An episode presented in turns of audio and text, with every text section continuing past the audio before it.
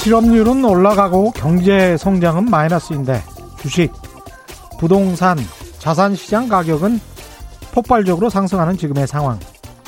코로나19 이후에 전 세계적으로 돈이 엄청나게 많이 풀리면서 경제가 V자 급반등을 할 것이냐 아니면 L자로 긴 침체 시기를 보낼 것이냐에 대해서 논란이 참 많았습니다. 그런데 지금 나타나는 현상을 놓고 보면 V자도 L자도 아닌 K, 코리아 K.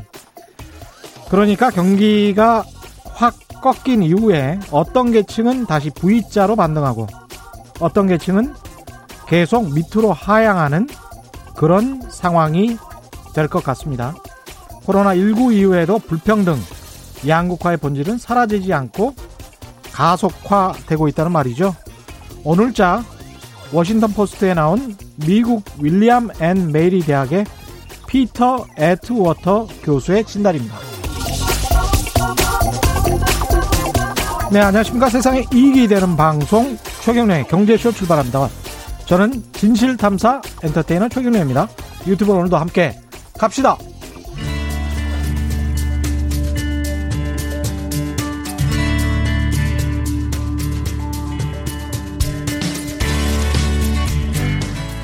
경제방송 아무거나 들으면 큰일 납니다. 듣고 또 들어도 탈이 나지 않는 최경령의 경제쇼. 네, 오늘 한 여론조사기관의 발표를 보면 국민들 10명 중 6명 이상이 문재인 정부의 부동산 정책에 대해서 부정적인 평가를 하고 있는 것으로 나타났습니다. 최고의 민생 과제이자 최대 난제가 된 부동산 대책. 역대 정부들 역시 부동산 문제는 언제나 뜨거운 감자였는데요. 그럼 과연 지난 20여 년간 정부의 부동산 정책은 어땠었는지 이걸 통해서 우리는 뭐 배울 점이 없을지 키움증권 서영수 이사님 오래간만에 모시고 함께 이야기 나눠보겠습니다. 안녕하세요. 안녕하세요. 예. 방금 제가 피터 피터 에투버터 교수의 진단을 말씀을 드렸는데 사실은 이 교수님 뿐만이 아니고 많은 경제지들에서 지금 이 이상한 현상에 관해서 비슷하게 지금 진단을 하고 있는 것 같습니다. 예. 그러니까 양극화가 더 가속화되고 부자들이 더 부자가 되는 세상이 코로나19 이후에도 오고 있다. 근데 부동산 시장에서도 약간 좀 그런 것 같아가지고, 예. 그렇죠. 예. 그렇죠. 무주택자들은 더 지금 힘들어졌고, 가지고 있는 사람들은 특히 다주택자들 같은 경우는 더 좋아졌고, 예. 예.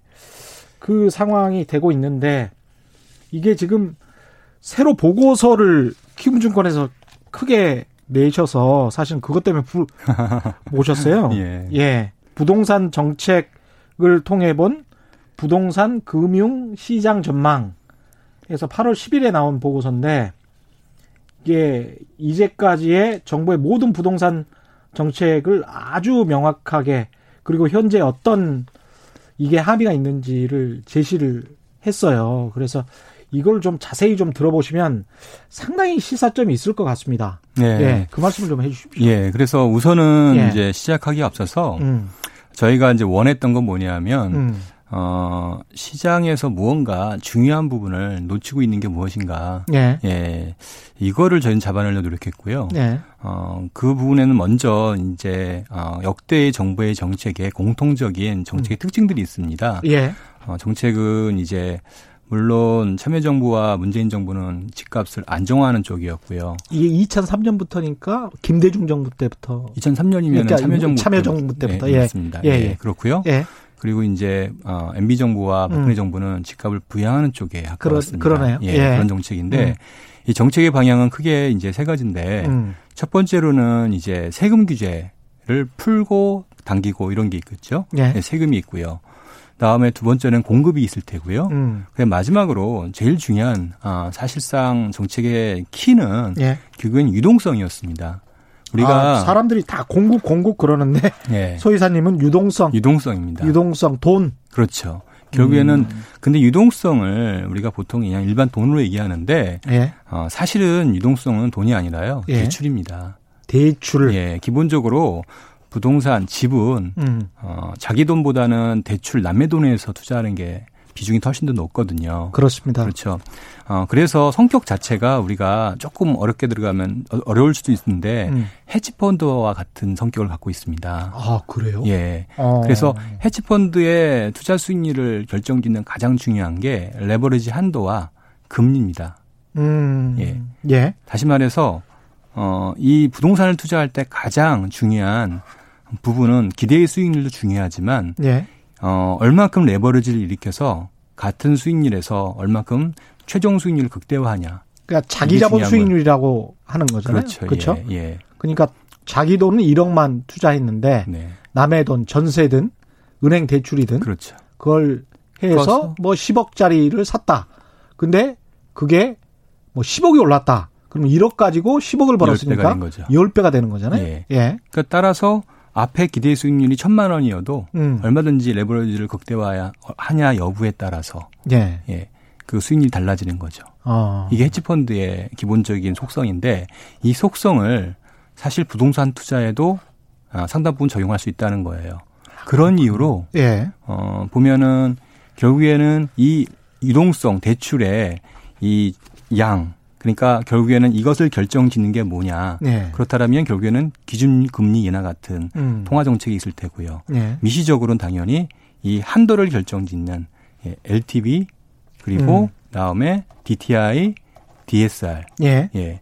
DTI와 DSR은 같은 개념인데요. 그렇죠. 예. DTI는 이제 어 기본적으로 주택 담보 대출만 갖고 얘기하는 거고요. 그렇죠. DSR 총 부채 상환 능력 비율은 음. 이거는 이제 전체의 부채의 원리금을 어, 감안하는 거예요. 이거 네. DSR 도입한다고 지난해 그랬었는데 이거 도입했습니까? 2018년 9.13 대책 때 예. 어, 이것을 도입을 했고요. 예. 어, 상당히 성공적으로 예. 어, 결과가 나타났었습니다. 예. 지금은 완전히 자리 잡았고요. 거꾸로입니다. 거꾸로예요? 예. 왜 그렇죠? 우야무야된. 아 유야무야 돼 있습니까 예, 지금 예. 은행권에서? 그렇죠. 그러면서 사실상 어, 어 결국에는 DSR이 예. 어, 왜 중요하냐면 음. 과거에는 DTI였어요. 그래서 네. 2003년, 2006년 이때 네. 상대적으로 집값을 잘 잡았거든요. 네. 그때 효과적인 대책이 뭐였냐면 음. 2003년에는 이제 LTV였고요. 네. 어, 2006년에 가서는 어, LTV가 완화되고 약간 정책이 완화되는 것 그런 상황에 집값이 오르다 보니까 음. 그때 DTI를 전격적으로 도입을 합니다. 근데 그러니까 집 가격 대비 대출을 해줬다가 그걸로도 안 잡히니까 안 되니까 소득을 소득 대비 대출을 해준 거죠. 그렇죠. 예. 예. 이렇게 규제를 했고요. 음. 근데 그게 가능했 그게 먹혔던 가장 결정적인 거는 그때는 전세가율이 낮았어요. 예. 그리고 또 하나 주택담보대출 외 이외에 신용대출이나 음. 전세자금 대출 같은 음. 그런 기타 대출이 별로 없었던 말 없었던 상황이었습니다. 따라서 아. DTI 하나만 규제해도 예. 그게 실효성이 있었던 거예요. 그러니까 2003년부터 2007년까지 참여정부 때는 그렇죠. 그때는 전세 대출이라는 게 아, 그때는 진짜 전세 대출이 없었네. 생각해 보니까. 예. 이명박 네. 정부 때 그게 굉장히 활성화됐죠. 어, 그때 집값 부양의 가장 예. 예, 결정적인 대책이 사실은 전세 자금 대출 정책이었어요. 아, 음. 그랬구나. 네. 그때는 그러니까 전세 자금 대출이 없으니까 전세 자금을 빌릴 필요도 없었고. 그렇죠. 그래서 미국도 마찬가지잖아요. 미국도 음. DTI를 쓰는데 DTI를 쓰는 이유는 다른 게 아닙니다. 주택담보대출 위에는 음. 다른 대출로 집을 살 수가 없어요.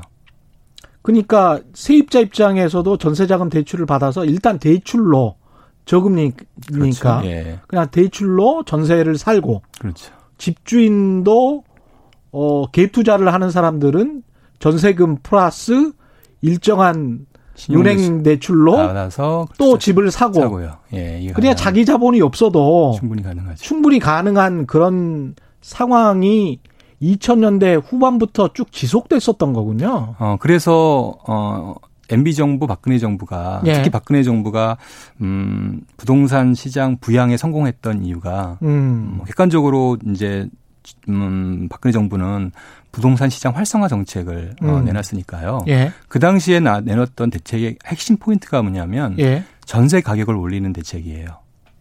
아 전세 가격을 올리는 대책이었어요? 네. 왜 그때는 그게 필요했습니까? 그래야 갭 투자가 가능하거든요. 아, 그렇구나.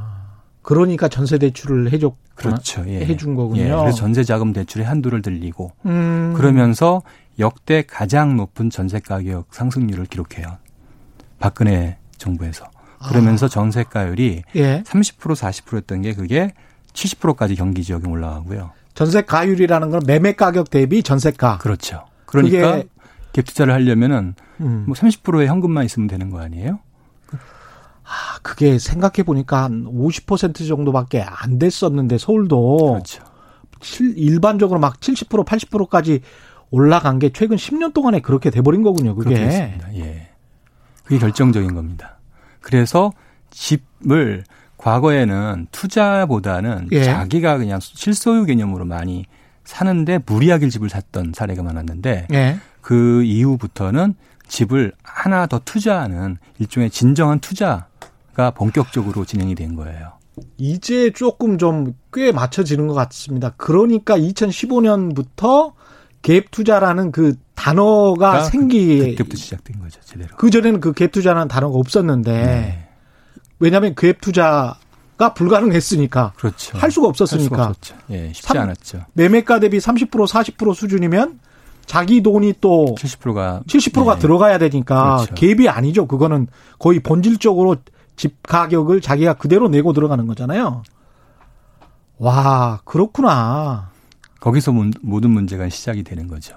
그런데 이 예. 상황을 이제 어, 문재인 정부가 음. 어, 정확히 인지하지는 못했던 것 같아요. 처음에, 처음에 들어왔으니까. 2017년에. 네, 그래서 2017년 파리 대책을 내놨는데 어. 2017년 파리 대책의 핵심이 뭐냐면 이전으로 돌아가자는 거예요. 이전이라는 예, 2006년 수준으로. 근데 예. 금융 환경이 달라진 거죠. 매매가가 2006년 수준으로 돌아갔으면 좋겠다. 아니 그게 아니라 저, 규제 방식이 규제 방식이 2006년 수로 돌아가자. 네, LTV라든지 여러 가지 네. 이제 DTR이라든지 예. 이런 규제 방식을 음. 그대로 2006년식으로 적용을 했는데 음. 시장 환경이 바뀌어 버린 거예요. 그렇게 해서는 안 먹히는 거예요. 그러니까 전세가는 이미 많이 높아져 버렸고 그렇죠. 전세 대출도 수백조 원이 나가 버린 상황입니다. 그 당시부터 그렇죠? 더 이상 주택 담보 대출은 어. 투자의 주요 레버리지 수단이 아니게 돼 버린 거예요. 그래서 음. 2017년부터 지금까지 계산해 보면 음. 대출 순증액 기준으로 주택 담보 대출 순증액은 음. 전체 대출의 순수 주택 담보 대출은 5%밖에 안 됩니다. 근데 정부는 계속 이것만 규제했던 거예요. 아. 그러니까 아무런 의미가 없는데 규제하고 있었던 거죠. 순수 주택담보대출은 전체 대출이 5%밖에 안 된다고요. 네. 그러면 나머지 뭐 신용대출이랄지 그렇죠. 이런 걸로 대출. 전세자금 대출이랄지 이런 걸로 예. 사실은 주택 하나를 더 산달지 뭐 이렇게 된 거네요. 그렇죠. 기본적으로 전세 보증금을 이용한 투자가 이루어지는 거기 때문에 음. 자연스럽게 다른 데서 얼마든지 대출만 어 이제 받을 수만 있다라면 음. 특히 전세 보증금 전세 자금 대출은 5억까지 가능하잖아요. 그럼 그거 받아서 추가 더해서 투자가 아주 자기는 전세로 거죠. 살고 있지만 불안하니까 저쪽에다가 집을 하나 사놓자 이렇게 된 거네요. 그렇죠. 그렇게 해줄 수 있고요. 어. 예. 집을 이제 갖고 있는데 예. 집을 이제 어, 전세를 주고요. 예. 다시 전세로 들어갑니다. 아, 전세를 주고 전세로 들어가면 그러면은 내가 전세 보증금을 확보할 수 있잖아요. 그렇죠. 전세 이 새로 들어간 데는 전세 자금 대출로 들어가면 되고요. 아, 그러네요. 그러면은 일종의 에코티라고 하는데 에코티를 뺄 수가 있는 거죠. 음. 그 돈을 이제 종잣돈으로 이용하게 되고요. 음. 여기에 플러스 신용 대출을 더하게 되면 음. 쉽게 이제 집 투자가 가능한 거죠. 일종의 진정한 이제 투자 게임이 그때부터 시작된 거예요. 그 이런 상황을 정부는 17년, 18년 모르고 있었던 겁니다. 그때는 이제 막 인수위원회도 없었고, 예. 예, 막 들어오는 초기 단계니까, 음. 예, 그거를 이제 이해를 못했던 거죠. 근데 계속 구멍이 나고 이상하게 가격은 오르니까. 그리고 또 하나 뭐가 있었냐면 예. 그때에 금리를 실제 인상을 했어요. 음. 그래서 사실 정부의 부동산 정책의 가장 핵심이 금리 인상이란 말이에요. 예. 금리까지 인상을 했었어요. 어. 근데 저희 차트에 한번 그려놓은 게 있는데 한번 예. 나중에 보시면 음. 포인트는 뭐냐면 어 2017년 파리 대책이잖아요. 예. 예. 그 당시에 어떤 이벤트가 있냐면 음. 정부가 인터넷 전문 은행을 어, 어, 허용해줬잖아요. 예. 그렇죠? 카카오뱅크라든지 음. K뱅크라든지 어, 카카오나 K뱅크 같은 경우에는 주택담보대출 없이 신용대출밖에 할 수가 없었거든요. 예. 일반적으로 과거의 역대의 이제 금융의 확장 국면을 보면은 음. 거의 대부분이 이제 은행을 추가로 허용해 줄 때 이런 현상이 나타납니다. 아. 예, 특히나 예. 신용대출밖에 할 수 없으니까 예. 신용대출을 늘리게 되죠. 음. 근데 여기서 경쟁이 붙습니다. 예. 자연스럽게. 어. 그러니까 너도 나도 이제 대출을 늘리게 되면서 인터넷 뱅킹이 또 한몫을 한 거네요. 그러면서 대출의 예. 한도가 중요합니다. 한도가 과거에 음. 4천 5천이었던 게 이게 무려 최대 1억 5천까지 늘어나는 거예요. 아, 그런 광고 봤어요. 네. 저도 모바일에서 휴대폰에서 그런 광고가 막 뜨더라고요. 그렇죠. 그게 그거군요. 예. 아. 그렇게 되다 보니까 어 실제 집값과 예. 주택담보대출은 역의 상관관계를 보이고요. 음. 집값과 신용대출이 정의 상관관계를 보입니다. 다시 한 번만 말씀해 주세요. 집값과 어, 집값과 예. 어, 정상적이라면 예. 집값과 주택담보대출이 예. 정의 관계를 보여야 될 거 아니에요. 그래 그래야 되죠. 역의 관계를 보입니다. 아 오히려 주택담보대출 대출은 예. 줄어들고 집 가격은 올라가고 올라가고요. 예. 예. 집값과 신용대출은 정의 관계를 보입니다. 그러니까 신용대출 때문에 집값이 올라버린 거네요. 당연히 이제 아까 말씀드린 전세가가 올라간 데다가 신용대출을 이용하고 예, 이렇게 되, 하게 되면 음. 아주 쉽게 투자가 이제 가능해지는 거예요. 야, 이걸 왜 이제야 이런 그 명확한 설명이 나오는지 참 안타깝습니다. 최은실 님도 근데 왜 이런 말은 언론에선 안 해주나요? 언론도 아마 몰랐을 거예요. 제가 이, 예. 지난해 가계부채 보고서에 이 내용을 사실은 정리했었어요. 예. 예. 근데, 음. 아마 이제 많은 분들이 예, 내용이 많으니까 빠지셨는데 음. 어쨌든 그 부분이 이제 핵심 포인트이고요. 그러다 예. 보니까 신용대출을 조금 더 용이하게 이용할 수 있는 계층이 사시는 분, 예. 어, 계층이 사는 지역 음. 이쪽이 상대적으로 집값이 많이 올랐죠. 그래서 지역별 가격 격차가 그때부터 본격적으로 나타나기 시작해요. 그렇군요. 예. 지금 현재 그러면 어느 정도 정부가 굉장히 많이 구멍이라고 할 수 있는 빈틈을 많이 막았습니다. 2000, 어떻게 보십니까? 예, 그래서 이제 2018년 예. 이제 9.13 대책을 얘기 드리고 그 다음을 얘기 드릴게요.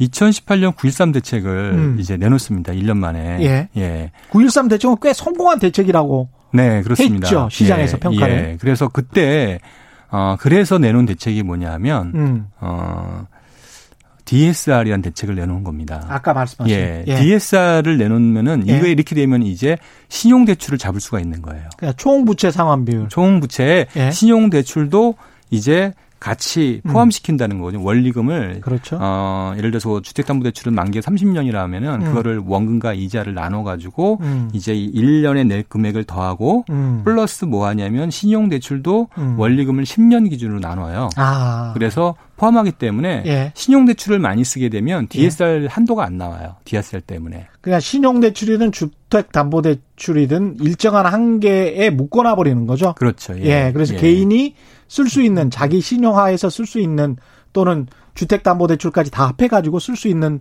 그 대출액이 일정하게 그렇죠. 제한되는. 그렇죠. 예. 어 근데 이제 안타까운 거는 음. 어 어쨌든 그래서 그 대, 제도의 도입으로 음. 그 다음부터 바로 신용대출이 줄어요. 주택담보대출하고 같이 마이너스가 나오는 거예요. 어. 그 대출이 주니까 당연히 집값이 하락하는 거죠. 그때 집값이 하락했어요. 그래서 예. 주요 아파트들 예. 서울의 주요 핵심 뭐 엘리츠라든지 음. 이런 핵심 아파트들이 10% 이상 빠졌고요. 예. 재건축 아파트가 15%까지 빠진 거예요. 아, 핵심은 대출이었다. 대출이었어요. 예, 그게 그 가능했던 거예요. 예. 근데 왜 다시 오릅니까? 예. 예. 다시 또 이제 과거로 들어갈게요. 그렇죠. 예. 예. 2003년도에 예. 이제 참여정부에서 예. 사실은 이제 역대 2000년 이후에 가장 집값이 많이 오른 시기는 노무현 정부 참여정부였고요. 그렇죠. 예. 두 번째가 김대중 정부예요. 그렇습니다. IMF 예. 이후에 반등을 그때 좀 그때부터 예, 많이 올랐거든요. 결국에는 그때도 어, 집값을 올릴 수밖에 없었다 이렇게도 얘기할 수 있는데 어쨌든 집값이 많이 오르게 된 결정적인 계기는 결국에는 정부가 경기 부양에 예. 그때는 규제 완화 정책을 많이 많이 했고요. 폈습니다. 예. 예. 그게 이제 결국엔 내수 부양, 예. 그 내수 부양을 위해서는 경기 부양을 위해서는 결국엔 집값을 어느 정도는 상승을 허용하는 이런 정책을 취했던 거고 그때는 양도세 면세도 했어요. 그러니까요. 예. 예. 예. 그때 LTV가 80%까지 가능했으니까. 음, 예. 예. 어 그런 상황에서 이제 참여정부가 들어오자마자 가장 그때 걱정했던 게 가계부채 이슈였고요. 그렇습니다. 예. 예. 그래서 특히 카드 사태 발생했었거든요. 음. 그래서 아 2003년 카드 사태 네, 예. 예. 그래서 2003년 5월 그다음에 10월 음. 이제 어 부동산 이제 규제책을 내놓습니다. 예. 어 그렇고 그리고 나서 2004년도에 집값이 떨어지는 거예요. 예. 근데 집값이 떨어지니까 음. 집값과 항상 경기는 예, 상충한단 말이에요. 그렇죠. 집값이 떨어지니까 너무 떨어지는 건 또 정부가 불안하지 또. 예, 집값이 예. 떨어지니까 예. 이제 또 경기를 살려라라는 요구가 굉장히 많아지는 거예요. 어. 그래서 어쩔 수 없이 예, 예 이현재 이제 당시 부총리 예, 부총리를 예. 결국에는 영입하죠. 음. 사실은 좀 관계가 별로 없었는데 예. 영입을 하고 예. 그러면서 경기 부양에 나서고요. 그러면서 아. 그때 2004년 8월과 11월 두 차례 금리 인하를 단행합니다. 야, 어제도 정부와 언론의 그 데칼코마니에 관해서 이야기를 했는데 문재인 정부와 노무현 정부에 오늘은 아주 또 비슷한 이야기가 나올 것 같은데요. 2018년 그래서 9월 13일에 괜찮은 DSR 정책을 내놔서 예. 정작 집값을 잡았어요. 집값을 잡았는데 네. 그, 또 비슷한 경기 부양의 어떤 욕구, 그다음에 언론의 비판 이런 게 나왔다는 거죠. 예. 근데 예. 어 그리고 이제 주택 임대 사업자 제도가 이제 아시잖아요. 주택 임대 예. 많은 비판을 받는. 예. 그 대책은 어. 기본적으로 집값이 떨어진다는 가정하에서 나온 대책이에요. 그러니까 그렇죠. 틀을 예. 만들 때, 예. 예. 틀을 만들 때 집값을 떨어뜨린다. 음. 제가 보기엔 한 30% 정도 생각했던 것 같아요. 그러니까 2017년 12월에 이번 정부 들어서 2018년 9월이죠. 2018년 9월이었습니까? 예. 예. 예. 2009.13 대책. 9.13 대책 때. 예. 예. 그때 임대사업자 혜택은 17년 12월 부터 시작해서 예. 이제 예. 예. 계속 했던 건데요. 예. 어쨌든 기본적으로 정부의 정책은 집값을 떨어뜨리는 정책이었어요. 그렇죠. 집값을 떨어뜨릴 때 예. 가장 피해를 적게 하는 방법은 음. 거래를 줄이는 거예요. 음, 예. 예. 그래서 거래량을 줄이게 하기 위한 방법 중에 하나가 예, 주택 임대 사업자 제도죠. 아. 예. 계속 임대만 주는. 그렇죠. 한 8년 정도. 했으니까 사실. 예. 예. 집을 못 팔게 했기 때문에 음. 이런 식으로 했던 대책인데 음. 그 다음에 이제 결국에는 뭐 아시다시피 일본 수출 규제 그 당시 나오기 시작하면서 예. 예. 아, 뭐 한국이 수출이 망가지고 경제가 음. 파탄 난다. 라는 예, 라는 보수 신문과 경제 신문들의 굉장한 공격이 있었고 예, 그런 컨센서스가 예. 많았었던 부분들이고 음. 결국에는 그걸 집행하고 준비했고 집행했던 음. 뭐 아시다시피 이제 그때 김수현 청와대 정책실장이 그걸 집행했는데 예. 그분이 이제 물러나게 되는 거죠. 그러면서 그 다음에 그 정책의 아, 수장이 이제 결국에는 예, 기재부 쪽으로 넘어가는 거죠. 아. 기재부는 정책의 목표는 예, 경기 부양에 있거든요. 기재부는 예. 예. 그럼 그 다음부터는 이제 새로운 그림이 그려집니다. 음. 어, 2004년도에도 집값이 급등하게 되는데 음. 집값이 안정된 이후에 부양을 하게 되면 예. 어, 주식도 마찬가지지만 급등하는 현상이 나타나요. 예. 똑같습니다. 음. 2019, 어, 2018년 9월 6, 어, 이후에 6개월간 집값이 하락 경로를 가다가 예. 어찌 보면은 이제 에너지에 축종된 거죠. 음. 그러다가 갑자기 정책이 바뀌어 버리니까. 그래서 예. 기준금리를 두 차례 인하했잖아요. 예. 그리고 아까 중요하다고 했던 DSR 사실상 완화되는 느낌? 예. 현장에서 제대로 시행이 안 된다. 그렇겠죠. 그러니까 예. 신용 대출이 늘어났을 테니까요. 그렇죠. 예. 그러면서 다시 대출이 급격히 늘어나면서 집값이 급등을 합니다. 그래서 예. 어, 상승 속도가 예. 그래서 2019년 하반기가 가장 큽니다. 최근에. 아, 그렇죠. 그렇군요. 예. 거기다가 이제 최근에 코로나 19가 터지면서 어렵다고 어 손을 내미는 자영업 신용 대출이랄지 중소기업 대출이랄지 이런 거를 또 막을 수는 없었을 거 아니에요. 그렇죠. 제가 지난번에 예. 한번 나와서 이런 얘기를 했었잖아요. 예. 어, 지금 집값이 빠지는데 이거를 음. 적절하게 적극적으로 이용을 해라라고 음. 말씀을 드렸잖아요. 예. 그래서 어 최백은 교수님도 말씀하셨는데 음. 집을 정부가 사줘야 된다. 예. 예 이 정책을 예. 취해야 된다는 얘기를 말씀을 드렸었잖아요. 집값 하락을 두려워하지 말고 예. 예. 대신 집값을 부양하지 마라. 어. 라고 말씀을 드렸잖아요. 예. 예. 제가 이제 이걸 걱정해서 한 건데 음. 정부는 경기 부양을 위해서 어쩔 수 없이 또 이제 돈을 풀어서 집값을 올리는 쪽으로 갔던 거죠. 그러니까 정부의 속마음은 액션 그 실제 행동은 왜 과거에 이런 이야기 있었죠. 왜 좌회전 깜빡이 켜고 우, 우, 우, 우회전 한다 뭐 이런 이야기 있었는데 대출 규제하고 집값 잡는다라고 여러 가지로 언론에다가는 이야기를 하고 실제 속마음은 그러면서도 경기는 좀 계속 잘 부양이 됐으면 살아났으면 하는 마음으로 또 다른 정책을 취했던 그런 측면이 있네요. 어쩔 수가 없는 게 예. 이거를 이제 비판을 넘어서 우리가 음. 이제 현실을 좀 우리가 이제 인정을 해야 되는 게 예. 내수 경제에서 예. 를 들면은 부동산과 관련된 종사자만 300만 명이에요. 예. 예. 그래서 어 자영업에 이어서 두 번째로 많거든요. 음. 도소매 서비스 숙박 이쪽보다 이쪽에 예. 비해서 그 다음으로 많은 비중을 차지하고 있고요. 음. 사실 도소매 서비스 음식 숙박업도 사실은 보면은 이 부동산 경기에 굉장히 많이 민감하게 연결 영향을 받고요. 아 그렇습니까? 예. 아. 왜, 그러, 왜 그럴까요? TV나 가구나 아. 언제 살까요? 그러네. 집을 옮길 때 사요. 집을 옮길 때 사죠. 네. 그러네요. 그렇거든요. 어. 그러니까 내수에는 이 부동산 경기가 너무너무 민감하게 영향을 받는 거예요. 이거를 줄여야 되는데 예. 갈수록 더 늘어나 버린 거죠. 그렇, 그렇, 그렇겠습니다. 그렇다 보니까, 예. 어, 집값이 떨어졌을 때 예. 발생하는 여러 가지의 경기 침체라든지 부작용을 이제 여러 측면에서 감당하기가 어려운 거죠. 정부 입장에서는 아 집값이 그래도 폭락하거나 이러면 도저히 그거는 받아들일 수가 없는 그런 경제 상황이 오는 거네요. 그렇죠. 특히 기재부 입장에서 예. 음. 경기 부양과 어, 부동산 시장 안정은 음. 서로 상충되는 정책인데 이걸 두 가지 목표를 한꺼번에 준다라면 음. 정부의 정책은 어쩔 수 없이 애매모호한 정책이 나올 수밖에 없는 거고요. 근데 결국엔 그게 핀셋 정책이잖아요. 그러네요. 근데 이제 시장에는 그래도 집값 안정화를 계속 하고 있다라는 그런 시그널은 계속 주고 싶은 거고. 그렇죠.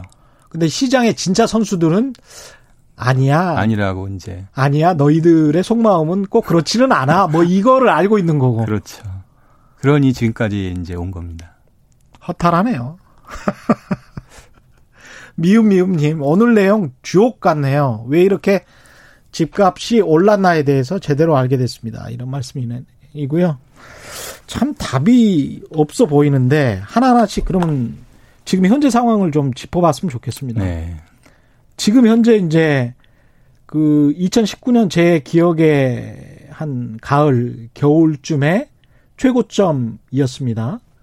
문재인 정부 초반부터 시작을 하자면 굉장히 급등을 해서 예. 그 이후에 이제 코로나 이후에 좀 많이 떨어졌다가 지금 이제 다시 반등을 했는데 예. 그 정도 수준까지는 아직 반등을 못 했죠. 어떤 바로미터가 되는 아파트 단지들은 그러니까 12, 16 대책이 예. 서울 아파트 중심으로 특히 강남 음. 아파트 중심으로 규제한 거잖아요. 예. 그래서 그것만 놓고 보면은 말씀하신 게 맞는데 음. 전체 좀 광의를 확대해서 한다면 아, 주변까지 확대한 예. 어차피 핀셋 정책이었기 예. 때문에 다른 음. 쪽이 많이 올랐어요. 그렇죠. 그래서 예. 그걸 뭐 수도권이라든지 음. 이렇게 서울이라 확산해서 보면은 음.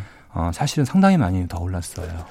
그러면 예. 서민들은 더 힘들어졌다는 이야기네. 그 어떻게 보면 그죠? 그렇죠. 예. 핵심 지역은 그냥 뭐 잘 사는 사람들 집값만 올랐다면 그건 그 사람들의 리그니까 사실 강남은 그렇게 언론에 많이 나온 만큼 그렇게 신경 쓸 필요는 없어요. 일반 서민들은 어떻게 보면 그러니까 이제 배 아픈 것과 배고픈 것과의 이제 문제인 거죠. 어떤 걸 충족시켜야 정부가 그렇죠. 어떤 걸 충족시켜야 네. 국민들이 만족할 것인가. 이런 고민을 할 수밖에 없는데 예. 어쨌든 이제 여론은 음. 예, 배 아픈 거를 좀 충족시켜 달라고 요구했던 거고 그렇죠. 예, 결국엔 그게 다시 부메랑으로 와서 음. 전반적인 주거비의 상승으로 연결된 거기 때문에 음. 참 안타까운 거죠. 그럼 금융적으로 봤을 때는 지금의 정책은 빈틈이 다 메워져 있습니까? 어, 아까 말씀드렸듯이 예. 결국에는 근본적으로 집값이 안정화되려면 음, 음 어, DSR에 대한 규제 더 확실해야 된다. 이것만 엄격히 하면 됩니다. 아. 그리고 원리금 분할 상환 도입이 전제돼야 되고요. 이 원리금 분할 상환에 대해서는 조금 있다가 네. 결론 부분에서 좀 말씀을 하시죠. 워낙 큰 문제라. 네. 예. 그리고 예. 예. 중요한 거는 음. 이제 이제 전세 문제인데 예. 어 지난번에 이제 결국에는 어 지난 이제 9월 어, 달에 음. 이제 어, 굴, 굴산 대책 이후에 어, 정부가 제 금리를 두 차례 인하했다고 했잖아요. 예. 금리 인하가 왜 이렇게 임팩트가 컸냐 이 음. 부분을 이해할 텐데 예. 지금은 대출 수요가 가장 많은 게 전세자금 대출이잖아요. 그렇죠. 어, 전 금리를 낮추면은 제일 먼저 떨어지는 게 전세자금 대출이에요. 어. 지금 그래서 대출 금리가 가장 싼 게 2.1? 이 정도까지 떨어졌어요. 전세자금 대출은 네. 예. 그걸 5억에 받는 겁니다. 그 5, 예. 5억에 5, 5억까지 받을 수가 5억까지? 있어요. 예. 와, 진짜 많네요. 예. 예. 물론 이제 음. 어, 아마 조금 더 올라갈 것 같긴 한데 예. 최저를 말씀을 드린 거고요. 음. 어쨌든 좀 더 올라가 봐야 예. 뭐 2.5에 3% 이낼 테니 음. 이렇게 싼 금리로 뭐 많은 돈을 투자 많은 돈을 받을 수 있으니까 음. 당연히 그 돈 가지고 음. 쉽게 투자가 가능한 거죠. 그 돈 가지고 주식 투자를 한달지 그렇죠. 얼마든지. 다른 혹시 다른 걸 산달지 사는 거는 근데 규제가 되지 않나요? 그러니까 말씀드린 바와 같이 예. 제가 이제 부동산을 사는 건 예, 예 집 부동산을 살때 예. 어, 전세자금 대출은 기본적으로 이제 어, 집주인에게 어, 돈을 송금해 줍니다. 그래 그렇죠. 예. 예. 그러니까 표면적으로는 내가 이 돈을 사용할 수가 없어요. 그렇죠. 근데 제가 말씀드렸잖아요. 아까 맨 처음 말씀드렸을 때 내가 예. 집을 산단 말이에요. 음. 집에 살면은 이걸 전세를 주면 전세 보증금을 받을 수가 있잖아요. 그렇죠. 그럼 그돈 아, 갖고 그 돈 가지고 예, 무엇을 하든 상관이 없는 거죠. 외국 같은 경우도 이렇게 합니까? 기본적으로 외국은 전세 제도가 없으니까요. 전세 제도가 없지만 만약에 주택 담보 대출이면 주택에 관해서만 뭘 해야 된다 할지 아니면 신용 대출이면 신용과 관련된 또는 자영업 대출이면 뭐 자영업 사업과 관련된 그렇게 해서 뭐 딱 한정지어서 어떻게 대출을 해주지 않습니까? 그렇죠. 기본적으로 용도 제한이 가장 중요한 이슈인데요. 예. 그런 이유로 이제 주택담보대출의 경우에는 음. 집을 살 때는 에스코로 계좌를 별도 계좌를 하게 되고요. 예. 그래서 현금이 예를 들어서 이제 down payment라고 하죠. 예. 그러면 뭐 예를 들어 30%면 30% 계약금이죠. 예. 우리로 치면 그렇죠. 30%를 이제 내야 되는데 음. 이 돈이 어, 신용대출이라든지 기타 음. 대출로 사용하지 않음을 입증해야 돼요. 그러니까 내 계좌로 들어오는 게 아니고 예. 에스크로, 계좌로 들어갑니다. 계좌로 들어가는 텐데 예, 제3자의 계좌로. 그렇죠. 예. 예. 근데 그 중요한 거는 그 돈이 음. 예, 대출 형태로 사용되면 안 됩니다. 대출 형태로 받으면 안 되는 거죠. 원천이. 아. 아. 예. 그렇게 되는 거예요. 거기에 예. 이제 주택담보대출을 받기 때문에 음. 당연히 이 과정에서 예, 뭐 그런 문제가 발생할 이슈가 없고요. 음. 또 그 대출의 또 한도를 결정짓는 게 핵심이 DSR이에요. 그러니까 유동성을 확실히 조절할 수 있는 어떤 용도 제한 장치들이 있는 거네요. 그렇죠. 우리 같은 경우는 이쪽 돈을 가지고 저쪽 저쪽에 좀 쓰고 뭐 이런 것들이 좀 왔다 갔다 하는 그러니까 선진국 OECD 국가들 비교해 보면 예. 2014년 5년 이후에 아, 대출 증가율을 비교해 보면 한국이 가장 높은 증가율을 기록했거든요. 예. 어, 가계 대출 증가율이요. 그래서 음. 또 우리나라 가계 부채가 전 세계에서 가장 높은 거고요. 예. 2019년 역시 가장 높았고요. 음. 2020년 역시 가장 높은 수준을 기록하고 있어요. 예. 그 얘기는 거꾸로 얘기하면 집값이 가장 많이 올라갔다는 얘기고요. 그리고 그게 가능한 거는 음. 선진국 대비 우리가 대출의 용도의 유용이 음. 아주 쉬워버리 쉽다는 점인 거죠. 참 문제네. 이 좀 진퇴양난 같은 그런 상황인 것 같은데 일단 지금 그래서 많이 올라버린 이 가격에 관해서는 어떻게 생각하십니까? 가격 자체에 관해서는 서울 수도권의 아파트 가격에 관해서. 그래서 예. 선진국의 경우에 음. 이제 보시면은 어 집값이 음. 이그 지역에 소득과 연동됩니다. DSR을 그 적용하게 되면 소득 예. 예, DSR을 적용할 수밖에 없기 때문에 음. DSR이 평균적으로 한 40% 정도 되거든요. 예. 적격 대출은 44까지 나오는데 음. 어쨌든 40%로 가정하게 되면 거꾸로 역산을 해가지고 예. 어, 어떤 그런 집값을 추정할 수 있어요. 아 예. 그렇겠습니다. 예. 예. 제가 그래서 보고서에 예. 한국도 똑같이 추정을 해봤어요. 어떻게 됩니까? 그렇게 되면 예. 지금 어, 서울시의 이제 평균 서울시 주민들의 예. 평균 소득이 이제 한 6천만 원 정도 국세청에 나오거든요. 6천만 원. 서울시 주민들은 좀 높네요. 아무래도 이제 예. 그렇죠. 전국 이제 평균보다는 예, 전국 평균 예. 높고 그 다음에 이제 아무래도 이제 어 40대 50대가 많기 때문에 예. 예. 예. 그렇게 높은 수준을 나오는데 음. 그 기준으로 30년 만기 대출을 쓴다고 가정하면 집값은 음. 5억에서 6억밖에 안 돼요. 와. 예. 따라서 이걸 예. 역산한다라면 우리나라의 예. 평균 DSR은 대략 음. 한 80%에서 100% 정도 나오는 거예요. 아, 그렇군요. 네. 예. 그러니까 이것저것 지금 다 갖다 써서 대출을 받고 있다. 소득이랑 비교를 해보면. 그렇죠. 예. 그거 뭐 국세청 소득은 명확한 것이고. 그렇죠. 예. 다른 데서 뭐 탈세를 해서 슬쩍 증여를 받았다 할지 그런 거 아니자, 아니라면 그게 가장 정확하겠습니다. 예. 그렇죠. 예.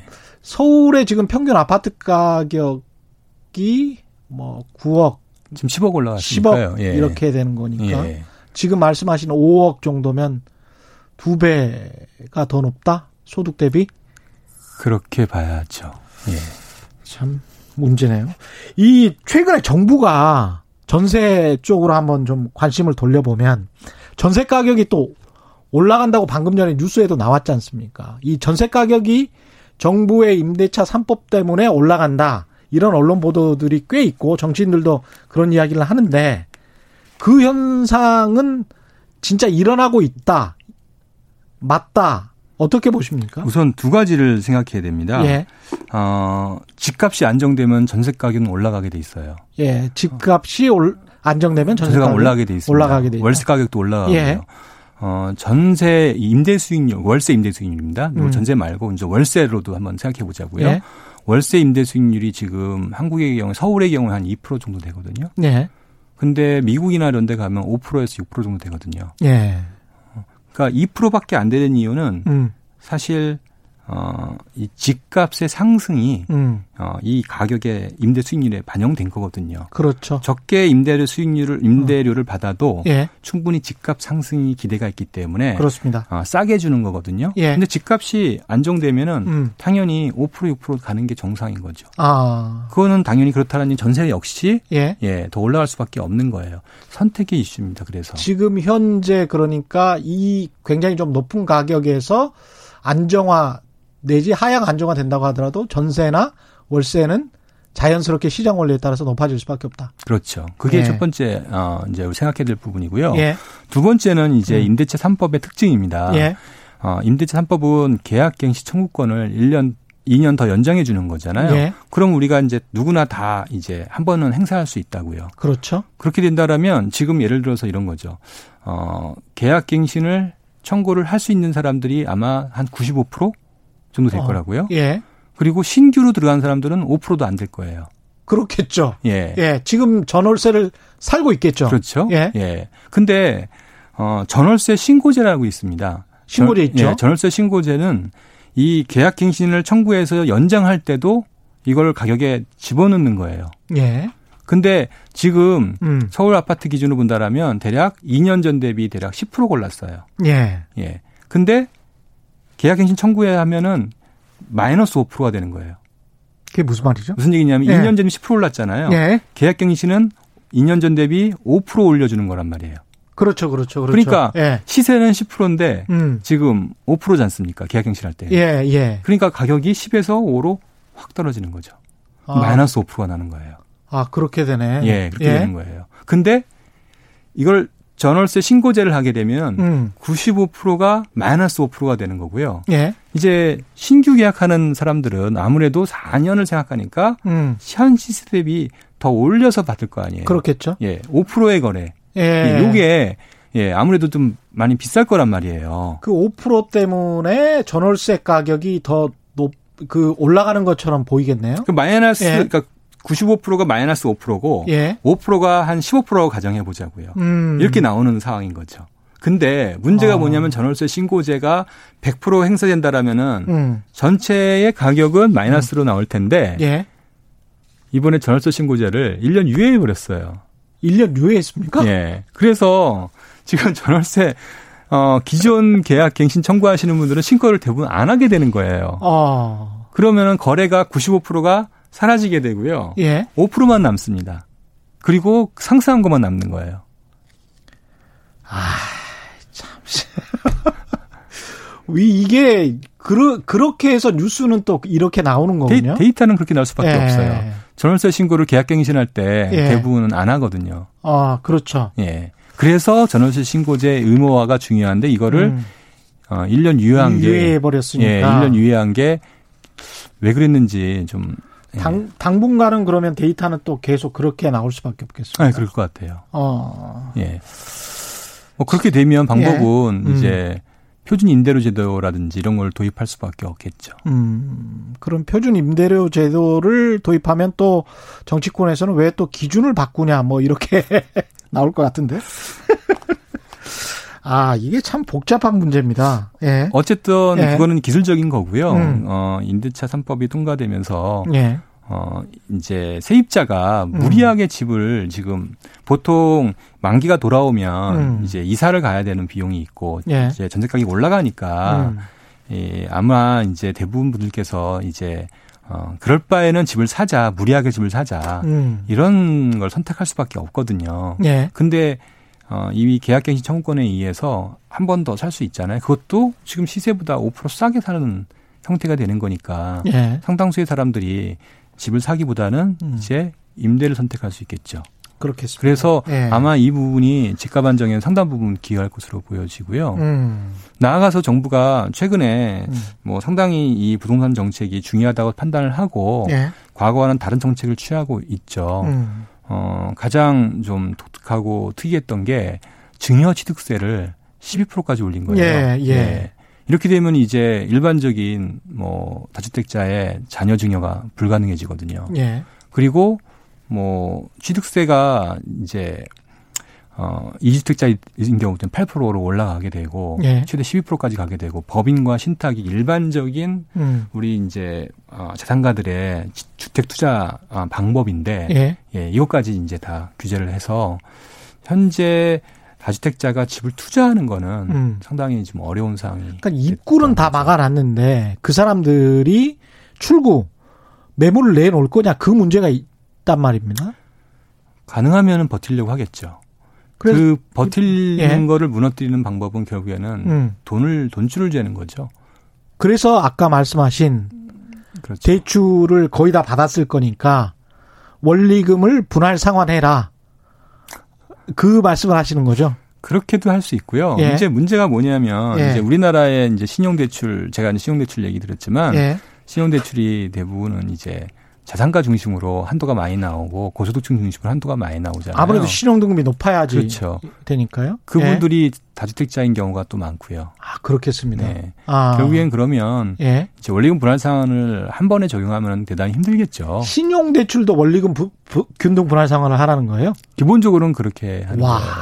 그러면 1억 신용대출했으면 지금 뭐 이자만 뭐 10몇 만 원씩 내던 사람들이 그냥 월, 원리금 원금까지 다 갚아야 되면 10년 만기로 나눈다든지 이렇게 하는 방식이고요. 아. 예. 그거를 강제로 하는 거는 불가능하고요. 예. 방식은 뭐냐면은 음. 이제 선진국의 사례를 예를 들면 예. 기본적으로 신용 대출, 한도 대출, 그다음에 원리금 분할 상환 대출이 있는데 음. 이자만 내는 대출, 한도 대출, 어 원리금 분할 상환 대출이 있다라면 세 개가 다 금리가 다릅니다. 예. 예. 이자만 한두 대출이 제일 금리가 높고요. 예. 그 다음에 이자만 내는 대출, 음. 원리금 분할 상환은 금리가 낮습니다. 예. 이렇게 왜 그러냐면 당연히 그렇죠. 원리금 분할 상환이 리스크가 적고요. 그렇죠. 한두 대출이 가장 리스크가 크잖아요. 그렇죠. 아. 미, 사용 한도에도 당연히 이제 음. 어, 금리를 부과해야 되는데 우리는 아직 안 하고 있잖아요. 네, 예. 이런 형식으로 리스크를 제대로 평가해서 음. 어, 그거를 금리에 반영시키게 하는 거예요. 근데 이렇게 원리금 분할 상환, 지금 원리금 분할 상환을 안 하고 있는 대출자들은 몇 퍼센트라고 보십니까? 제가 95%가 예, 예 이제 전체 대출 순 중에 5%가 주택담보대출이고 예. 그걸 제약은 거의 대부분 원리금 상환이 아니죠. 그 제가 2019년도에 어떤 국회의원 통해서 그 받아본 한국은행 자료에 따르면 주택담보대출의 한 40% 정도도 이뭐 이자만 내는 그런 상황이더라고요. 그렇죠. 한 60%가 예, 예. 그렇습니다. 예. 그러면 아까 95% 정도는 또 이자만 내고 있고 주택담보대출의 한 40% 정도도 이자만 내고 있고 야 근데 여기에서 원리금을 다 균등 분할 상환해라라고 하면 소비가 어, 엄청나게 위축되면서 경기가 더 침체될 그런 우려 때문에 지금 못 하고 있는 거 아닙니까? 정부가 결, 국에는 결단을 음. 내려야 될 부분입니다. 그래서 아. 어, 이제 금융소비자 보호라는 예. 제도가 있잖아요. 음. 어, 우리가 이제 어, 다른 분야는 다 선진국으로 이제 평가를 받고 있잖아요. 예. 근데 이제 여러 가지 분야 중에서 음. 이제 약자에 대한 보호, 예. 약자라는 개념은 소비자에 대한 보호, 음. 그다음에 금융 소비자죠. 금융 예. 소비자에 대한 보호, 그리고 또는 이제 피고용에 대한 보호 이런 것들이 보호를 강화하는 게 선진국형 체계이잖아요. 예. 마찬가지로 우리도 이제 금융 부분이 상대적으로 좀 취약했었는데 음. 경쟁력이 낮았던 부분들을 음, 제고하려면은 예. 기본적으로 해야 될 부분들은 금융 소비자에 대한 보호예요. 그렇죠. 예. 예. 금융 소비자 보호에서 본다라면 음. 어, 대출에서의 핵심 어, 음, 이슈가 뭐냐면 음. 이게 약탈적 금융이에요. 예. 예. 약탈적 금융의 정의는 음. 어, 대출 금리를 높여서 받는 게 아니라요. 예. 어, 상환 능력 대비 무리하게 대출을 해주는 걸 약탈적 금융이라고 합니다. 예. 그렇게 해서 결국에는 파산을 했을 때 음. 그거에 대한 책임이 어, 대출자에 있는 게 아니라 예. 아, 대출을 해준 은행에 있다는 거예요. 음. 그래서 이번에 소비자 신용법이 개정이 되거든요. 음. 그래서 이런 것들과 소비자 보호법 같이 개정이 되면서 예. 상환 능력만 상환 능력을 보고 대출을 하도록 시스템을 구축하는 게 이게 이제 금융소비자 보호법의 핵심 내용인데 그래서 아까 DSR이랑 같이 지금 이렇게 맞습니다. 말씀을 하시는 거군요. 예. 예. 그래서 어쨌든 이렇게 된다라면 DSR이 음. 제도가 도입이 되고요. 음. 그러면 역대 이제 어 정책이 상당 음. 부분 우리나라의 부동산 정책은 경기와 연결돼서 그렇죠. 항상 어 왔었던 부분들이고 예. 그게 결국에는 지금까지 이런 문제를 이야기했던 부분들이고요. 따라서 음. 금융소비자 보호와 금융 안정 중심으로 음. 정부의 정책 기조가 바뀌게 되면 음. 자연스럽게 이건 분리가 됩니다. 그렇겠습니다. 참 아이디어란데 이게 참 이렇게 되면 주택 가격이 분명히 하락은 할 것 같습니다. 제가 보기에. 그렇죠. 경기 침체도 같이 올 것 같습니다. 감내해야 할 부분이죠. 참 이 선택입니다 또 그죠? 네. 근데 이, 렇게 하면 분명히 주택 가격은 하락할 것 같아요. 둘다 네. 경기도 좋고 집값도 음. 잡고 이거는 음. 제가 보기에는 불가능한 것 같습니다. 둘 다 상치된다 이거죠. 예. 예. 어떤 정부 어떤 사람이 와도 예. 예. 이거는 현실적으로 불가능합니다. 향후 정부 정책에 대한 대안 이거 말고 혹시 제안하실 거 있으세요? 원리금 분할상과 DSR을 제대로 도입해라. 근본적으로 예. 또 하나 이제 음. 여기 하나 이제 우리가 제가 빠진 30초 정도 남았습니다. 예. 아 그런가요? 예. 예. 어좀 걱정스러운 게 뭐냐면 예. 2006년도, 2005년도에 예. 이제 어 그때 저, 미국 정부가 예. 대출을 어 그 무주택자들한테 예. 집사라고 대출을 했단 말이야. 그때 집 한 채 사기 운동을 한 거예요. 예. 예. 사실 그때 제가 잠깐 들었는데 예. 근데 보면은 이제 뭐 무리하게 세네 채 산 사람도 있지만 대부분 예. 집을 한 채 샀는데 예, 예. 그때 살 능력이 없는 사람도 집을 사게 한 거예요. 맞습니다. 예. 맞습니다. 무주택자도 예. 예. 살 능력이 없는 사람들한테 집 사게 하는 거는 대단히 위험하다는 거예요. 지금의 영끌과 참 비견돼서 그렇게 되면은 집값이 올라도 문제, 떨어져도 문제입니다. 떨어지면 음. 상환 능력이 떨어진 사람들이 집을 샀기 때문에 예. 금융 부실의 증가로 연결되고요. 예. 예. 알겠습니다. 여기까지 들어야 되겠습니다. 시간이 참 아쉽습니다. 지금까지 키움증권 서영수 이사와 함께했습니다. 고맙습니다. 예, 감사합니다. 예, 지금까지 세상에 이익이 되는 방송 최경령의 경제쇼였습니다. 고맙습니다.